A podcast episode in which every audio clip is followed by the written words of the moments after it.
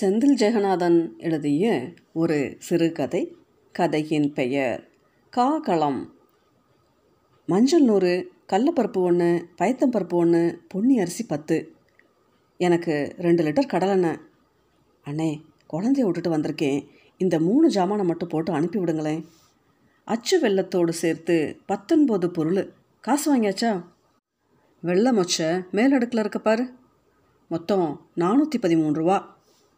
மூன்று நாட்களில் பொங்கல் என்பதால் கடைவாசலில் வைத்திருக்கும் உப்பு மூட்டை இரண்டு முறை கீழே சரியும் அளவிற்கு கூட்டம் நெருக்கி அடைத்தது.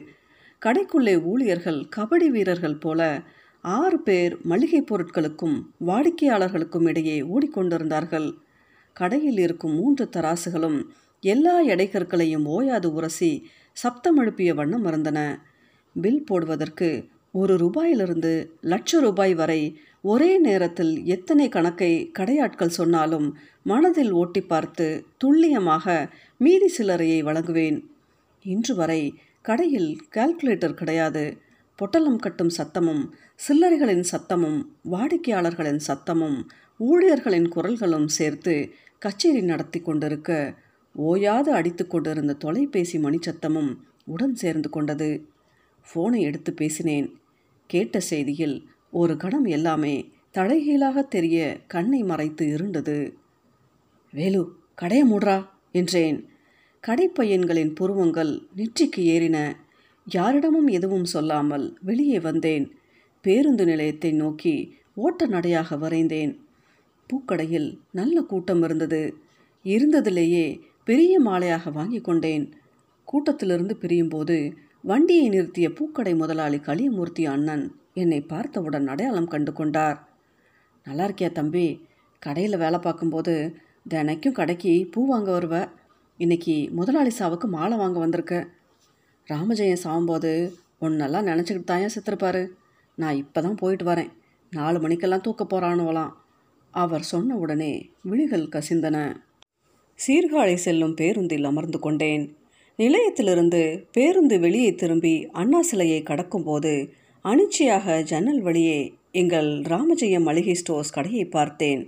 ஷட்டர் கதவில் கருப்பு வெள்ளை புகைப்படத்தில் நெற்றியில் சந்தனப்பொட்டுடன் போஸ்டராய் ஒட்டப்பட்டிருந்த முதலாளி என்னை பார்த்து வெற்றிலை கரைப்பற்கள் தெரிய புன்னகிப்பதைப் போல் இருந்தது முப்பத்தி மூன்று வருடங்களுக்கு முன்பு அரைக்கால் சட்டை பருவத்தில் தகப்பனை இழந்து பார்ப்பதெல்லாம் சோறாக தெரிந்த பசிக்கொடுமை காலத்தில் அம்மா முதலாளியின் மளிகை கடையில் கொண்டு வந்து விட்டபோதுதான் இந்த புன்னகையை நான் முதன் முதலாக பார்த்தேன்.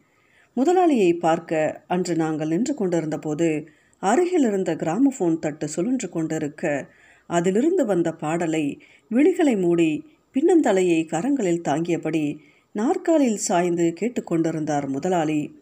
நான் கண் மூடியிருந்த அவரது முகத்தையே பார்த்தபடி நின்று கொண்டிருந்தேன். பாடல் முடிந்தவுடன் கண்ண சதைகள் விரிந்து முகம் மலர்ந்து என்னை பார்த்தார். தகப்பனல்லாத புள்ள ஐயா நீங்கள் தான் கை தூக்கி விடணும் என்று என் அம்மா முதலாளி முன்பு பணிவோடு வளைந்து கும்பிட்டு சொன்னார்.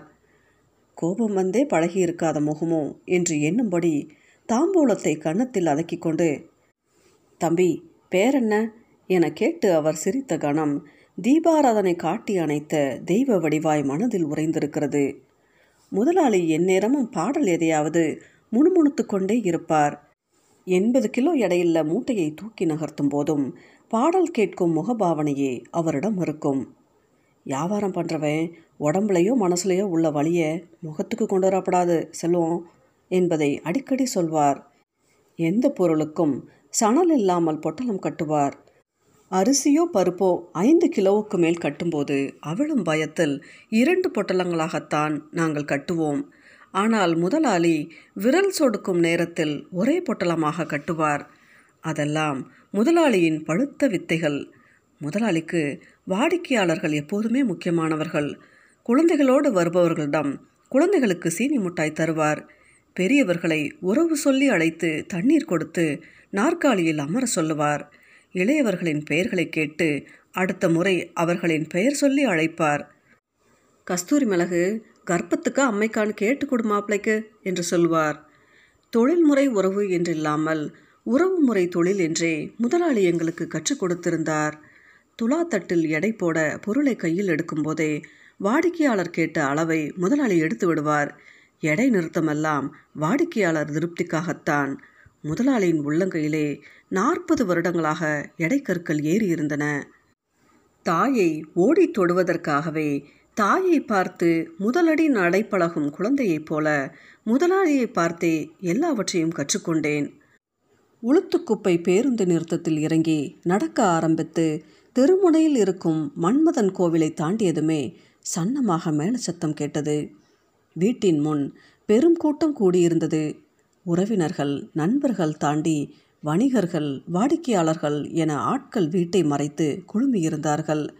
மாலையை தூக்கி கொண்டு கால்கள் அதிர கூட்டத்தை கடந்து முன்வாசலை அடைந்தேன். நிலைக்கு முன் நின்ற கூட்டத்திற்குள் போக வழியின்றி காற்று திணறியது.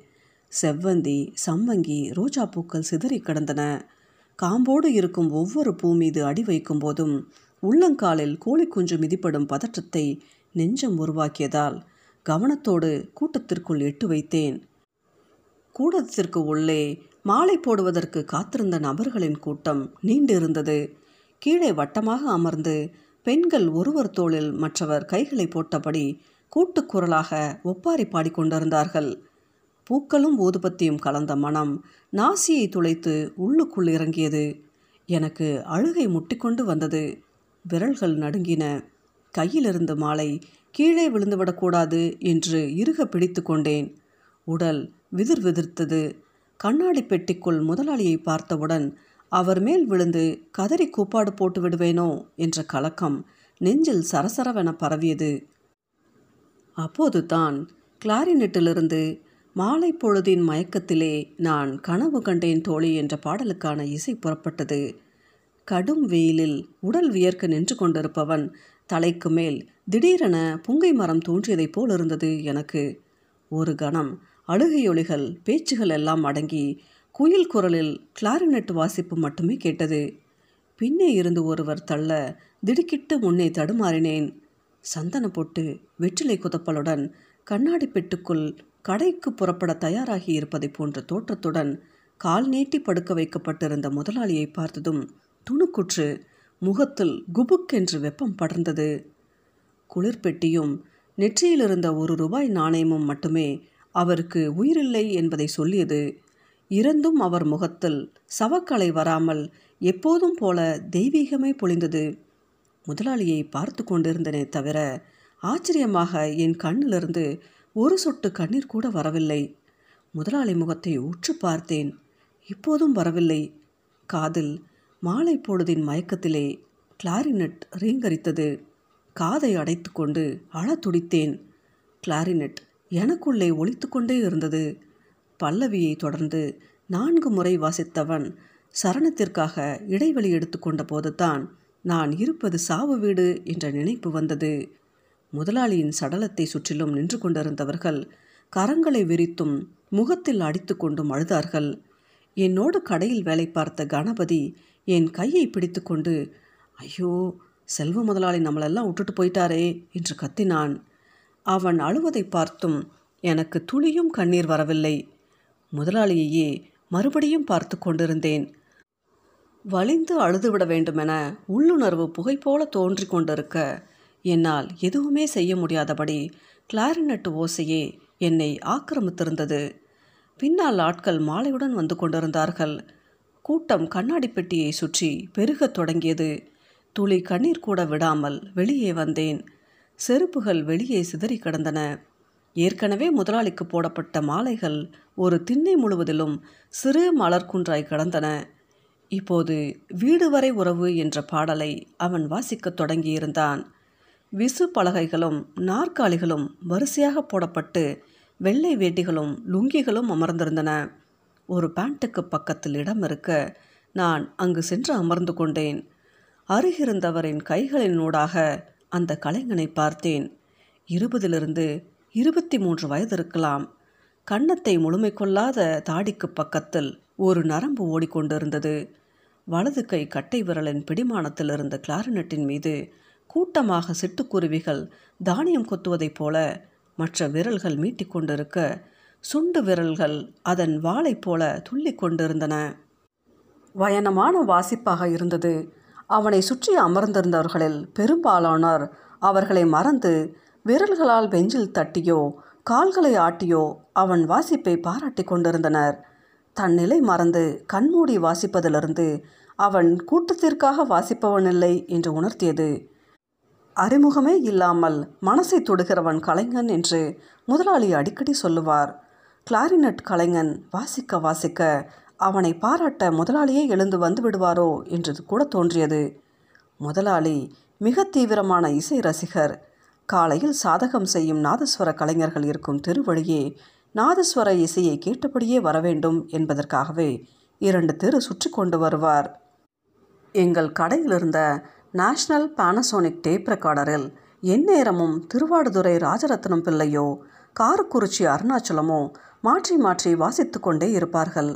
அப்போதெல்லாம் கல்லாவின் முன் அமர்ந்திருக்கும் முதலாளியை பார்க்கும்போது தண்ணீர் மீது எடை இழந்து அமர்ந்திருப்பவரைப் போல தோன்றும். கோவில்களுக்கு நன்கொடை கொடுக்கும்போது இன்ன ஊர் நாதஸ்வர குழுவினரை வரவழைக்கலாம் என்று விழா கமிட்டியினருக்கு யோசனை சொல்லுவார். உள்ளூர் திருவிழாக்கு சொந்த செலவில் கச்சேரி புக் செய்வார். கச்சேரியில் தன் மனம் கவரும் கலைஞனிடம் சென்று அவரின் இரு கரங்களையும் தன் உள்ளங்கைகளுக்குள் வைத்துக்கொண்டு பிரமாதம் தம்பி கடைசியாக அந்த பொடி சங்கது ஒன்று போட்டீங்க பாருங்க அட்டகாசம் என்று சொல்லிவிட்டு பாக்கெட்டில் இருக்கும் பணத்தை அப்படியே எடுத்து அன்பளிப்பாக கொடுத்து அவரை நெஞ்சுக்கு நேரே கரங்குவித்து வணங்குவார். வாத்தியக்காரரின் விழிகளில் ஒரு கணம் பெருமை மின்னும். சீர்காழி கோவிந்தராஜனோ எம். எஸ். சுப்புலட்சுமியோ பாடினால் உடன் சேர்ந்து சாதகம் செய்யும் மாணவனைப் போல முதலாளியும் அவர்கள் குரல் அடியை பிடித்து கொண்டு பாடுவார். இடையிடையே குரல் சறுக்கும் போதெல்லாம் தான் சுருதி விலகி பாடுவதை கடை ஊழியர்கள் நாங்கள் எங்கே கண்டுபிடித்து விட்டோமோ என்று எங்களை நோக்கி கண்களால் சிரிப்பார். நாங்களோ முதலாளி விளக்கி சொல்லும் வரை கர்நாடக சங்கீதம் என்பதையே கன்னடத்தில் பாடப்படும் பாட்டு என்று தான் நம்பிக்கொண்டிருந்தோம். நாதஸ்வரமோ பாடலோ எந்த இசை கச்சேரியாக இருந்தாலும் முதலாளி விரைவாக கடையடைக்க சொல்லிவிட்டு என்னையும் அழைத்து கொண்டு புறப்படுவார். இரவு கச்சேரிகளில் வாத்தியக்காரர்கள் வாத்தியத்தை அதற்குரிய பைகளில் எடுத்து வைக்கும் வரையிலும் முதலாளி எழுந்து வரமாட்டார். வயலின் வாசிச்ச அந்த பையன் பேர் வைத்தீஸ்வரனாம்டா. என்ன பிரமாதமாக வாசிச்சான் பாத்தியா? அவர் சொல் எல்லாவற்றுக்கும் தலையாட்டி கொண்டே இருப்பேன். இரவு கச்சேரி பார்க்க செல்லும் போதெல்லாம் நான் தூங்கி விடுவேன் என்பது முதலாளிக்கு தெரியும். இருப்பினும் அந்த கலைஞர்களை குறித்து அவர் என்னிடம் ஸ்லாகிப்பதெல்லாம் தனக்குள்ளே சொல்லிக்கொள்வது தான். ஒரு பெரு மழைக்காலத்தில் வைத்தீஸ்வரன் கோவிலுக்கு கச்சேரி பார்ப்பதற்காக நானும் முதலாளியும் புறப்பட்டோம். திருநன்றியூர் தாண்டியதும் வெட்டாற்றில் வெள்ளம் நிறைந்து கழுத்தளவில் தண்ணீர் பெருவெள்ளமாய் ஓடிக்கொண்டிருந்தது. நீரின் சத்தமும் வயல்வெளிகளின் சத்தமும் நடுக்கத்தை உண்டாக்கியது. ஆறுதலாக நிலா ஒளி பொழிந்து எல்லாவற்றையும் துளக்கி காட்டியது. முதலாளி திரும்பி போயிடலாங்களா? என்று கேட்டேன். திருப்பி போகிறதாவது யாரா இவன் முட்டி செத்தவனாட்டம்? இறங்குடா என ஆட்காட்டி விரலாலேயே அதட்டினார். ஐயோ முதலாளி நீச்சல் தெரியாதுங்க என்று குரலை உள்ளுக்கிழுத்தேன். முதலாளி அந்த இருட்டிலும் கண்ணத்தசைகள் விரிய பளிரென சிரித்தபடி இது என்னடா பத்து தப்படி தாண்டுனா கரை உடம்பு சிலுப்பி கையையும் காலையும் தம்பட்டம் அடிச்சா நீச்சல். அதெல்லாம் போயிடலாம் வா கச்சேரிக்கு நேரமாயிடும் என்று அவர் ஏதோ போய் மேடை ஏறப் போவதைப் போல வேட்டியை தார்பாய்ச்சி கட்டிக்கொண்டு நீரில் இறங்கினார். தண்ணீரில் இறங்குவதற்கு முன்னரே உடற் சதைகள் ஆட்டமெடுத்தன. தொடைகளின் நடுக்கத்தில் இருந்த காலை மெதுவாக தண்ணீரில் வைத்து மூச்சை இழுத்து விட்டேன். ஒரு கணம் தண்ணீரில் அடித்துக்கொண்டே போய் சேமங்கலம் வயல்வெளியில் உப்பிய உடலாய் கரை ஒதுங்குவதாய் எண்ணம் மின்னலென தோன்றியதும் உடலை சிலுப்பிக் கொண்டேன். அதீத குளிரிலிருந்த நீரில் இறங்கியதுமே காலை மேலே தூக்கினால் உடல் அமிழ்ந்துவிடுமோ என்று உடலை உந்தி மூச்சை அடக்கி கைகளையும் கால்களையும் வேக வேகமாக வீசினேன். எதையோ பற்றிக்கொள்ள தேடுபவனைப் போல கைகளால் தாவி தாவி தண்ணீரில் அடித்ததில் மூச்சிறைத்தது கால்கள் சேற்றுக்குள் அமிழ்வதைப் போல இழுத்தன. கால்களை உந்தி உந்தி நீந்தினேன். கரையில் ஈரமாய் நின்றிருந்த முதலாளி என்னை நோக்கி கரம் நீட்டினார்.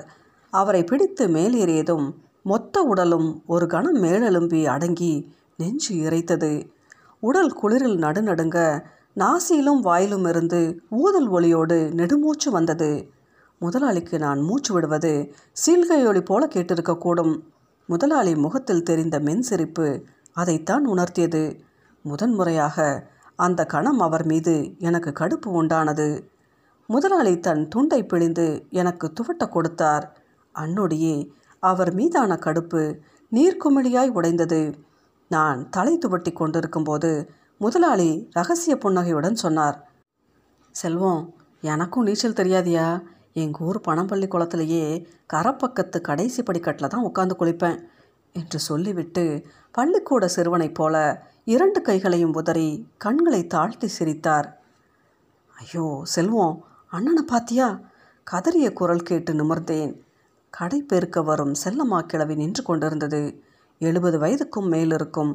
சுருக்கம் விழுந்த சாம்பல் நிற கண்கள் அழுவதைக் கண்டால் யாருக்குமே கண்ணீர் வரும். எனக்கு வரவே இல்லை.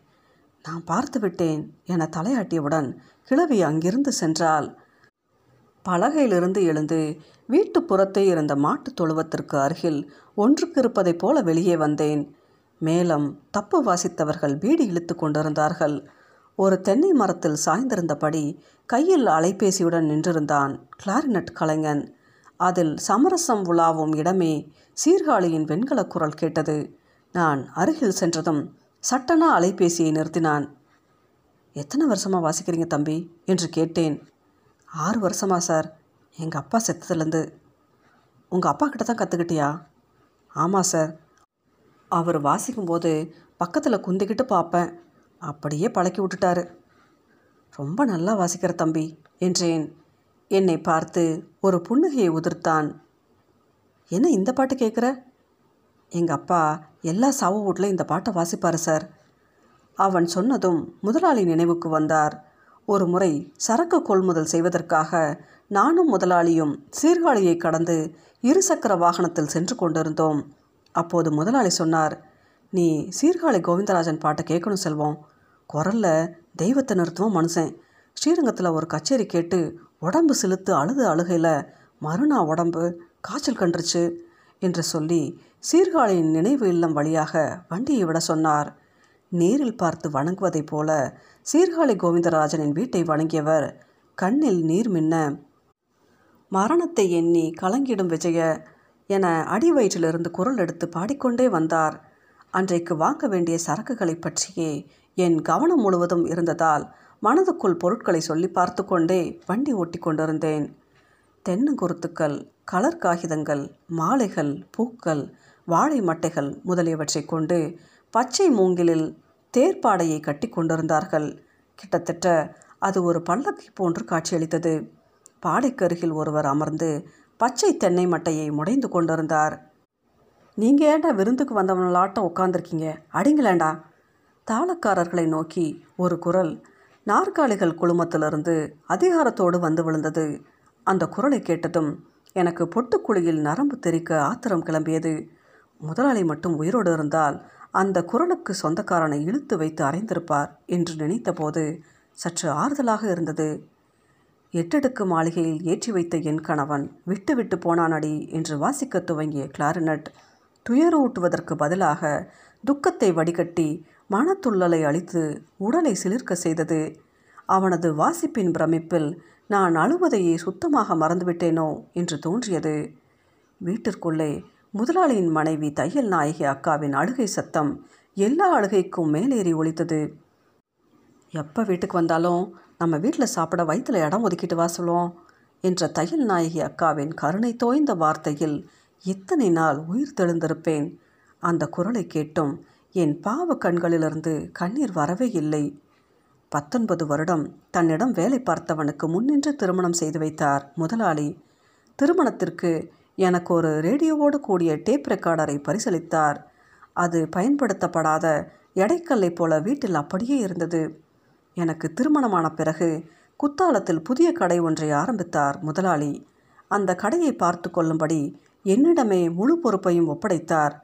குத்தாலத்திலேயே ஒரு வீடும் வாடகைக்கு எடுத்து கொடுத்தார். அருகில் கடை ஏதும் இல்லாத இடத்தில் இருந்ததால் எப்போதும் கூட்டம் இருந்தது. முதலாளி சொல்லிக் கொடுத்திருந்த அணுகுமுறைகள் எளிதில் வாடிக்கையாளர்களிடம் அபிமானத்தை பெற உதவின. நாளுக்கு நாள் நண்பகலுக்கு முன்பே கல்லாவில் காசை போட்டால் சத்தம் எழுப்பாமல் விழும் அளவுக்கு வியாபாரம் நெடுநெடுவென வளர்ந்தது. வாரத்திற்கு ஒரு முறை கணக்கு வழக்கை சமர்ப்பிக்க நான் மயிலாடுதுறைக்கு போய் வருவேன். முதலாளி கும்பகோணத்திற்கு வேலையாய் போகும்போது கடைக்கு வந்து என்னை பார்த்துவிட்டு போவார். மனைவி குழந்தை என்று ஆன பின்பு சிறிது சிறிதாக தேவையின் கொடிகள் என் மீது படர ஆரம்பித்தன. என் உடலெங்கும் சுற்றிவிட்ட அந்த கொடி ஒரு கட்டத்தில் என் கழுத்தை வளைத்து கொண்டது. ஒரு முறை என் மனைவி கேட்ட நூறு ரூபாயை அன்றைய வியாபாரத்திலிருந்து எடுத்து தனியே வைத்து கொண்டேன். இரண்டு நாள் கழித்து வர வேண்டிய முதலாளி அன்றைக்கே வந்தார். முதலாளியிடம் அன்றைய கணக்கை ஒப்படைத்த பின்னர் குடும்ப செலவுக்காக நான் எடுத்துக்கொண்ட நூறு ரூபாயை பற்றி குறிப்பிட வேண்டும் என நினைத்திருந்தேன். ஆனால் நான் கொடுத்த பணத்தை எண்ணி பார்க்காமலேயே வேட்டியை விலக்கி கால் சட்டைக்குள் வைத்துக்கொண்ட முதலாளி கும்பகோணத்தில் இரண்டு நாட்களுக்கு முன்பு தான் பார்த்து வந்த புல்லாங்குழல் கலைஞரை பற்றி சிலாகிக்கத் தொடங்கினார். நான் இடையில் அந்த நூறு ரூபாய் விஷயத்தை அவர் முன் வைத்துவிட முனையும் போதெல்லாம் அவரது பேச்சு என் குரல் வலையின் மேல் ஏறி நின்று கொண்டு என்னை பேசவிடாமல் செய்தது. நேரம் செல்ல செல்ல நானும் குரல் வலையை விடுவித்து கொள்ள விரும்பவில்லை. நூறு ஐநூறாக மாறுவதற்கு அதிக நாட்கள் எடுத்துக்கொள்ளவில்லை நாளடைவில் பணத்தை உரிமையுடன் எடுத்துக்கொள்ளும் தைரியம் ஒரு உறுப்பை போல் உடன் வளர்ந்தது. முதலாளி அருகில் இல்லாததால் நானே என்னை முதலாளியாக எண்ணிக்கொள்ளத் தொடங்கினேன். கையில் புழங்கிய பணம் என் புத்தியை கோணலாக்கியது. கொள்முதல் செய்யும் பொருட்களுக்கு கால் பங்கு லாபம் கூட இல்லாத அளவிற்கே முதலாளியிடம் கணக்கு காண்பித்தேன். அந்த மாதம் அதீத நட்டக்கணக்கு எழுதி காட்டினேன். இம்மா நஷ்டமாவுதே? அந்த கடையை மூடிரோமா செல்வோம்? என்று அப்பாவியாய் கேட்டார் முதலாளி. துணுக்குற்றவனாக அடுத்தடுத்த மாதங்களில் சரியான கணக்கை காண்பிக்கத் தொடங்கினேன். முதலாளிக்கு அந்த பகுதியில் நட்பு வட்டாரத்தில் இருந்தவர்கள் நெருக்கமானவர்கள் கடை நல்ல லாபத்தில் தான் நடக்கிறது என்பதை சொல்லியிருந்தார்கள். இருந்தும் முதலாளி நேரடியாக என்னிடம் ஒரு வார்த்தை கூட கேட்கவில்லை. ஆனால் நாளடைவில் முதலாளி வாரத்திற்கு இரண்டு மூன்று முறை கடைக்கு வரத் தொடங்கினார். அவருக்குள் புகையத் தொடங்கிவிட்டது. அது பற்றி கொள்ளக்கூடாது என்று மிகுந்த கவனத்துடன் கணக்குகளை கொடுத்தேன். ஆனால் மண்ணெண்ணெய் வடிவில் ஊழ் என்னை குப்புற தள்ளியது. வழக்கமாக எண்ணெய் கொள்முதல் செய்யும் கும்பகோணம் ஆயில் மில்லில் எடுக்காமல் எனக்கு கமிஷன் வரக்கூடிய திருவிடை மருதூரில் எண்ணெய் வாங்குவதற்கு பணம் கொடுத்திருந்தேன். முதலாளி கடையில் இருக்கும் நேரத்தில் திருவிடை மருதூர்காரர்கள் எண்ணெய் டின்களை எடுத்து வர என் திருட்டுத்தனம் வெளிப்பட்டு மாட்டிக்கொண்டேன். வேறொரு இடத்திலிருந்து வந்த எண்ணெய் டின்னும் அதன் விலையும் புலனாக டின்னுக்கு நூறு ரூபாய் லாபம் வைத்து நான் கமிஷன் அடிப்பது முதலாளி கண் முன்னே அம்பலப்பட்டு போனது. இன்னுமே நீ கடைக்கு வர வேணாம் செல்வம். என்று மட்டும் சொல்லி சணல் கண்டிலிருந்து கயிறு அறுப்பதைப் போல என்னை அறுத்தெறிந்தார் முதலாளி. பிழைப்புக்கு வழியின்றி இரண்டு வயது குழந்தையுடன் நான்கு மாத கர்ப்பிணியான மனைவியுடனும் திக்கற்று நின்றிருந்தேன். மயிலாடுதுறை குத்தாலம் என பழகிவிட்டு சொந்த ஊருக்கு போக வழியின்றி தவித்தேன். ஒரு நாள் முதலாளி கடை திறக்கும் நேரம். அதுவரை கடை மூலம் முறைகேடாக ஈட்டிய லட்சத்தி எழுபதாயிரம் ரூபாயை ஒரு துணிப்பையில் சுருட்டி கடை வாசலில் வைத்துவிட்டு மறைவாக நின்றிருந்தேன். முதலாளி வந்து துணிப்பையை எடுத்து பார்த்துவிட்டு ஒரு கணம் கூட யோசிக்காமல் கடை எதிரே இருந்த விநாயகர் கோயில் உண்டியலில் பணத்தை போட்டார். அதை பார்த்த எனக்கு முதலாளியை எதிரே பார்க்கும் மிச்ச சொச்சம் இருந்த தைரியமும் மறைந்தது. முதலாளி என்னை மன்னிச்சிடுங்க என்று சொல்லிவிட்டு இருட்டுக்குள் ஓடினேன். முதலாளி குரல் வந்த திசையில் எட்டி பார்த்துவிட்டு கடைக்குள் சென்று விட்டார். நிச்சயம் அவருக்கு என் குரல் கேட்டிருக்கும். கடை தெருக்களில் நடந்த உரையாடல்களில் இடிபடும் என் பெயருக்கு தலைப்பெயரைப் போல ஒட்டிக்கொண்டு திருட்டு பட்டத்தால் எந்த கடையிலும் எனக்கு வேலை கொடுக்க தயங்கினார்கள். நான் வேலையை விட்டு நிறுத்தப்பட்டதை என் மனைவியின் புலம்பல் மூலமாக அறிந்து கொண்ட என் அம்மா முதலாளியை பார்ப்பதற்காக சென்றிருக்கிறாள்.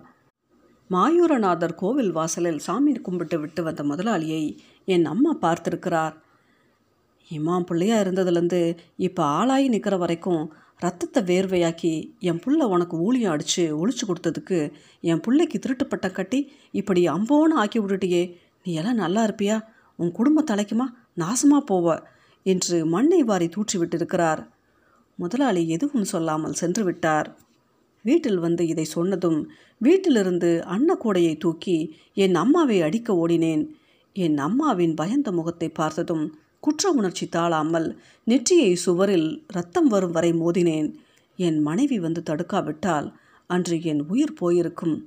சில நாட்கள் கழித்து சித்தர்காட்டில் கேஎல் மளிகை குடோனிலிருந்து பொருள் தருவதாகவும் கடை வைத்து கொள்ளும்படியும் அதன் முதலாளி கிருஷ்ணமூர்த்தி ஐயா கூப்பிட்டு அனுப்பினார். வெறுங்கையோடு போக மனமின்றி வீட்டிலிருந்த கடைசி பைசா வரை துடைத்து எடுத்து சென்றிருந்தேன். அவரோ பணம் வேண்டாம் என சொல்லி வாரா வாரம் வியாபாரம் செய்து அடைத்துக்கொள் என்று சரக்கு எடுத்துக்கொள்ள சொன்னார். சரக்கு வாரக்கடனுக்கு எடுத்து குத்தாலத்திலேயே கடை போட்டேன். ஆளாய் பறந்து பேயாய் வேலை செய்தேன். வியாபார நுணுக்கம் உழைப்பு என எல்லாமும் சேர்ந்து கடையை விரிவுபடுத்தினேன். அடுத்த ஐந்து வருடங்களில் குத்தாலத்திலும் மயிலாடுதுறையிலும் இரண்டு மளிகை கடைகளை திறந்தேன். நான் வாழ்க்கையில் இரண்டாவது முறையாக ஆதரவற்று நிற்கும் போதும் எனக்கு கடை வைக்க சொல்லி சரக்கு கொடுக்க சொன்னது முதலாளித்தான் என்று பின்னாளில் கிருஷ்ணமூர்த்தி ஐயா மூலமாக தெரிந்து கொண்டேன். இதற்கிடையே எத்தனையோ முறை முதலாளியின் கடை வழியே செல்லும் போதெல்லாம் இறங்கி அவர் காலில் விழுந்து மன்னிப்பு கேட்க வேண்டுமென தோன்றினாலும் ஏனோ என்னால் முடியாமலேயே போனது. முதலாளியை கொளிப்பாட்டுவதற்காக வெளியே தூக்கி கொண்டு வந்தார்கள். ஏ கால் பக்கம் ஓராள் போதும்பா உடம்பு பக்கம் கையை கொடுத்து வாங்கப்பா. ஏ நீ இப்படி தலைமாட்டு பக்கமாக வாயையா? குரல்கள் பறந்தன. முதலாளியை கடைசியாக தொடக்கூடிய வாய்ப்பு. அவரை தொட்டால் என்னால் நிச்சயமாக கண்ணீரை கட்டுப்படுத்த முடியாமல் உடைந்து அழுது விடுவேன் விரைந்து சென்று முதலாளியின் தோள்பட்டை பக்கம் தாங்கி பிடித்தேன். அதே கணத்தில் கிளாரினட்டிலிருந்து இசை கிளம்பி வந்தது. ஈரமான உள்ளங்கையிலிருந்து கண்ணாடி பொருள் நழுவுவதைப் போல முதலாளியின் தோள் மீது இருந்த கரம் இடறிவிட உடல் கனத்து கீழிறங்கியது. சார் தூக்க முடியலனா அந்தாண்ட போங்க. தூக்குறவங்க தூக்குவாங்க. காலை பிடித்திருந்தவர் பெருங்குரலில் சொன்னதும் உடலச்சம் கண்டு ஒடுங்கி நின்றேன். பதின் வயதிலிருந்து எத்தனையோ பாரத்தை தூக்கியவன். ஆனால் இந்த பாரம் என்னால் தாங்க முடியாததாக இருந்தது. முதலாளியின் சலனமற்ற முகத்தை அருகிருந்து பார்த்தும் எனக்குள்ளிருந்து ஒரு துளி கண்ணீரும் சுரக்கவில்லை. அந்த படுபாவி மறுபடியும் தென்பாண்டி சீமையில் தேரோட வீதியில் என்று வாசிக்க ஆரம்பித்திருந்தான். கேட்க கேட்க மண்டைக்கோல் சூடேறியது. ஓடி சென்று அவன் கையில் இருந்த கிளாரினட்டை பிடுங்கி தூர எறிந்து விட வேண்டும் என தோன்றியது. சுய வெறுப்பும் எரிச்சலும் தலைக்குள் திரண்டு எழுந்தது. என்னால் ஒரு நிமிடம் கூட அங்கே நின்றிருக்க முடியவில்லை. அவர் புண்ணியத்தில் சோறு தின்று வாழ்க்கை கிடைத்து ஒரு சொட்டு கண்ணீர் கூட சிந்தாமல் விசுவாசத்தை விற்று தின்றவன் என்று அங்கிருக்கும் யாரேனும் என்னை தூற்றிவிடக்கூடும் என பதற்றமுற்று அவசர அவசரமாக புறப்பட்டேன். தூரம் போக போக ஒளி குறையும் தானே. ஆனால் முன்னே நடக்க நடக்க கிளாரினட் இன்னும் வளர்த்தியான ஒளியாக காதருகே கேட்டது. மரங்கள் அடர்ந்த ஐயனார் கோவில் பாதையில் காற்றின் நாவுகளாய் இலைகள் எழுப்பிய குளவை சத்தம் அச்சத்தை உடல் முழுவதும் இறக்கியது. குறுக்கே பேருந்து நிறுத்தத்தை நோக்கி வயலில் இறங்கி நடக்க ஆரம்பித்தேன். கூட்டை நோக்கி அணிவகுத்து பறந்த கிளிகள் ஆவலம் கொட்டின. காட்டாமணி செடியில் கட்டப்பட்டிருந்த பசுவின் மடியில் முகமுட்டி பால் குடித்து கொண்டிருந்த கன்றுக்குட்டியை கழுத்தை வளைத்து நக்கி கொடுத்து கொண்டிருந்தது பசு. அதன் கழுத்தில் இருந்த மணியோசை கிளிங் கிளிங் என்று அடித்துக்கொண்டே இருந்தது. அறுவடை முடிந்த வயல்களில் அரிதாளில் கால்கள் உரசும்போது வைக்கோல் உடையும் ஒளியோடு செருப்பு சத்தமும் இணைந்து எழும்பியது. உடனே செருப்பை கலற்றி கையில் எடுத்துக்கொண்டு வெறுங்காலோடு நடந்தேன். சத்தம் குறைந்திருந்தது. ஒளியற்ற அமைதிக்காக அடித்து கொண்டது மனம். வானத்தை அண்ணாந்து பார்த்து பெருவெளியில் விரவி கிடக்கும் பேரமைதியை நோக்கி மூச்சை உள்ளிழுத்து வெளிவிட்டேன். அந்தரத்தில் மேகங்கள் சத்தம் எழுப்பாமல் மிதந்து கொண்டிருந்தன. ஆகாய பஞ்சு பொதிகள் என்னை இலக்கியது போல உணர்ந்தேன். இனம் புரியாத பேரமைதியின் பெரும் பாரத்தை சுமக்க முடியாமல் நடை தளர்ந்தேன். அளவில்லை என்ற குற்ற உணர்வின் அழுத்த பிடியிலிருந்து தளர்ந்ததில் சற்று ஆசுவாசம் அடைந்தேன் அழாவிட்டாலும் என்ன? அத்தனை பெரிய தப்பு செய்ததற்கு என்னை மன்னித்த முதலாளி நிச்சயமாக இதற்கும் என்னை மன்னிப்பார் என்று நம்ப தோன்றியது. அவருக்கு இந்த மன்னிக்கும் பரந்த உள்ளத்தை எது கொடுத்திருக்கும்? மனிதர்களில் நற்குணங்களை மட்டுமே எடுத்துக்கொள்ளும் மனப்பக்குவத்தை முதலாளி எதிலிருந்து பெற்றிருப்பார்? வியாபாரத்தில் குறுக்கு சூட்சமம் இல்லாத அசாத்திய நேர்மையை இறுதி வரை முதலாளி கடைபிடித்ததற்கு எது காரணமாக இருந்திருக்கும்? முதலாளியாக வேண்டுமென்று அவரை பார்த்து கற்றுக்கொண்ட நான் அவரை எது முதலாளியாக்கியது என்பதை இத்தனை நாட்களாக அறிந்து கொள்ளாமலே இருந்திருக்கிறேன். பேருந்து பிடித்து வீட்டுக்கு வந்தேன். என் அறைக்குள் நுழைந்து கதவுகளை பூட்டிக் கொண்டேன். நிலைப்பேழையின் மேலடுக்கில் முதலாளி கொடுத்த டேப் ரெக்கார்டரை எடுத்து கட்டிலில் அமர்ந்து ஒரு துணியை கொண்டு துடைத்தேன். என்னை அறியாமல் எனது உதடுகள் அரை ஒளியில் நீ அல்லால் தெய்வமில்லை எனது நெஞ்சே நீ வாழும் இல்லை என்று முணுமுணுத்தது. நான் பாடியதே எனக்கு முதலாளியின் குரலாய் கேட்டது. பயந்து போய் டேப் ரெக்கார்டரை கீழே வைத்தேன். முகத்தில் வெப்பம் படர்ந்து ஒரு கணம் தலை சுற்றியது. உள்ளங்கைகளில் முகம் புதைத்து கொண்டேன். ராசா குளத்தில் மூழ்கி எழுந்து என் தகப்பனின் பிணத்துக்கு மொட்டை தலையோடு கொள்ளி வைக்கிறேன். நடு இரவில் தூக்கத்தில் எழுந்து எம்மா பசி தாங்க முடியலையம்மா? என்று கதறுகிறேன். வயிற்றுக்கு சாப்பிட செல்லும். கடைக்கு லேட்டாக போனால் ஒன்றும் ஆயிடாது என்றபடியே இலை முழுக்க சோறிட்டு கரியாக எடுத்து வைக்கும் தையல் நாயகி அக்கா என்னை பார்த்து சிரிக்கிறது. செல்வம் கடையை எடுத்து வையிடா. தின்னண்டியூருக்கு மோளக்கச்சேரி பார்க்க போவோம். காட்சிகள் மாறி மாறி தலைக்குள் மின்னலாய் வெட்ட கண்களை மெல்ல திறந்தேன். விழிகளிலிருந்து பொத்துக்கொண்டு கண்ணீர் கொட்டியபடியே இருந்தது.